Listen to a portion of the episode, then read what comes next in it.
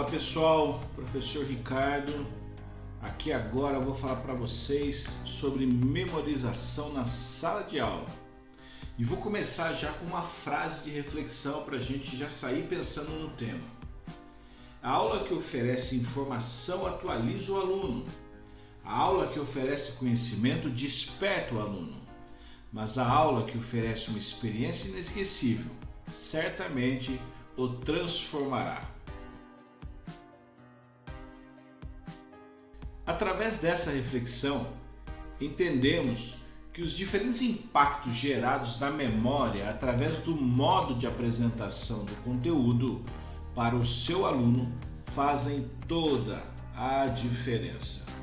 Quando o aluno consegue sentir a aula mentalmente, ele vivencia uma realidade virtual tão próxima da realidade onde todos os seus sentidos percebem ou desejam perceber a experiência que o aluno está presenciando.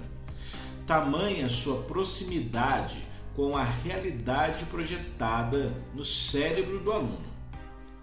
Existem diversas ferramentas para que o conteúdo se torne uma experiência inesquecível. Porém, hoje eu vou apresentar para vocês três grandes oportunidades de melhorar a sua aula de forma extraordinária. Pega essa. Mas antes vamos se lembrar de uma coisa. Sempre uma boa história vai permitir para que o aluno ele se insira, ele se coloque dentro daquele enredo, aonde ele pode ser o protagonista ou um observador inserido nesse cenário virtual que o próprio cérebro dele vai causar na imaginação. Então vamos lá. Número 1. Um, os três princípios. São situações absurdas, um dos princípios que ela diz assim: quanto mais absurdo, mais a lembrança tem força. Quer dizer, Quanto mais fora da realidade você fica é, pensando naquilo, tentando encontrar uma forma de buscar uma solução, então aquilo vai trazer você a vários ciclos de repetição de memória, aonde aquilo vai fixar com mais facilidade e fazer você se lembrar.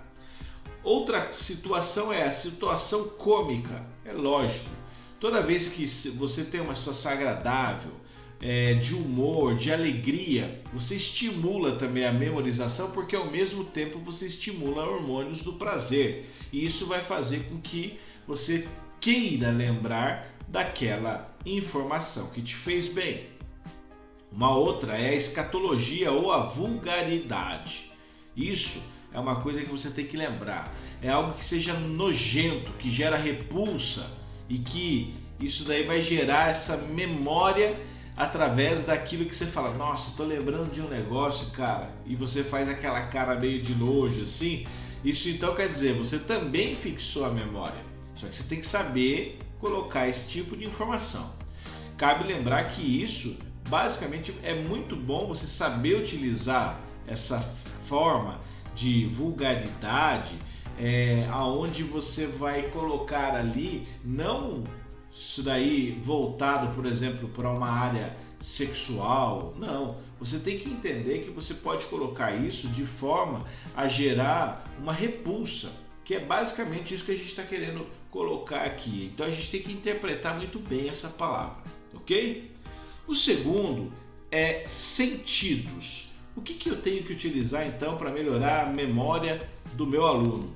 Você utilize a matéria quando eu digo matéria, é o conjunto de átomos para organizar a entrada, a guarda e a saída da informação. Esses sentidos, quanto mais eles forem estimulados, maior vai ser a chance dessas três fases da memória se organizarem perfeitamente dentro do cérebro dele. Poxa, mas vamos lá, professor. Quais são os sentidos mesmo? Nós temos cinco. Nós temos aqui a visão, nós temos a audição, nós temos o paladar, nós temos o olfato e temos o tato. Cada um deles distribuído no nosso corpo, o que faz nós faz com que nós sintamos o mundo da forma como hoje a gente percebe ele. O terceiro são os mapas mentais.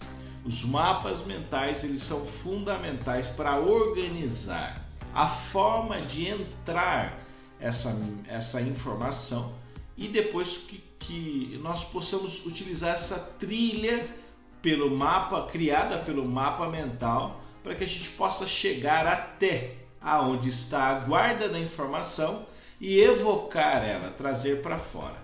Então, quando a gente vai introduzir a informação de forma organizada, provavelmente ela vai ter essa facilidade para sair. O mapa mental é nada menos que um esquema que demonstra o ciclo das importâncias e prioridades nesse aprendizado de forma visual. Beleza, pessoal? Uma aula pequena, simples, mas garanto para vocês, uma das mais importantes para quem quer aprender a dar aula. Fechou? Então, tamo junto, a gente fica nessa e daqui a pouco nós vamos estar falando sobre outros assuntos. Esteja conectado e ligado nos nossos podcasts que nós vamos cada vez mais é, colocar informações que venham te ajudar em diversos assuntos, seja comportamental, seja de didática, seja neurociência, programação neurolinguística, psicanálise, psicologia, entre outros, ok?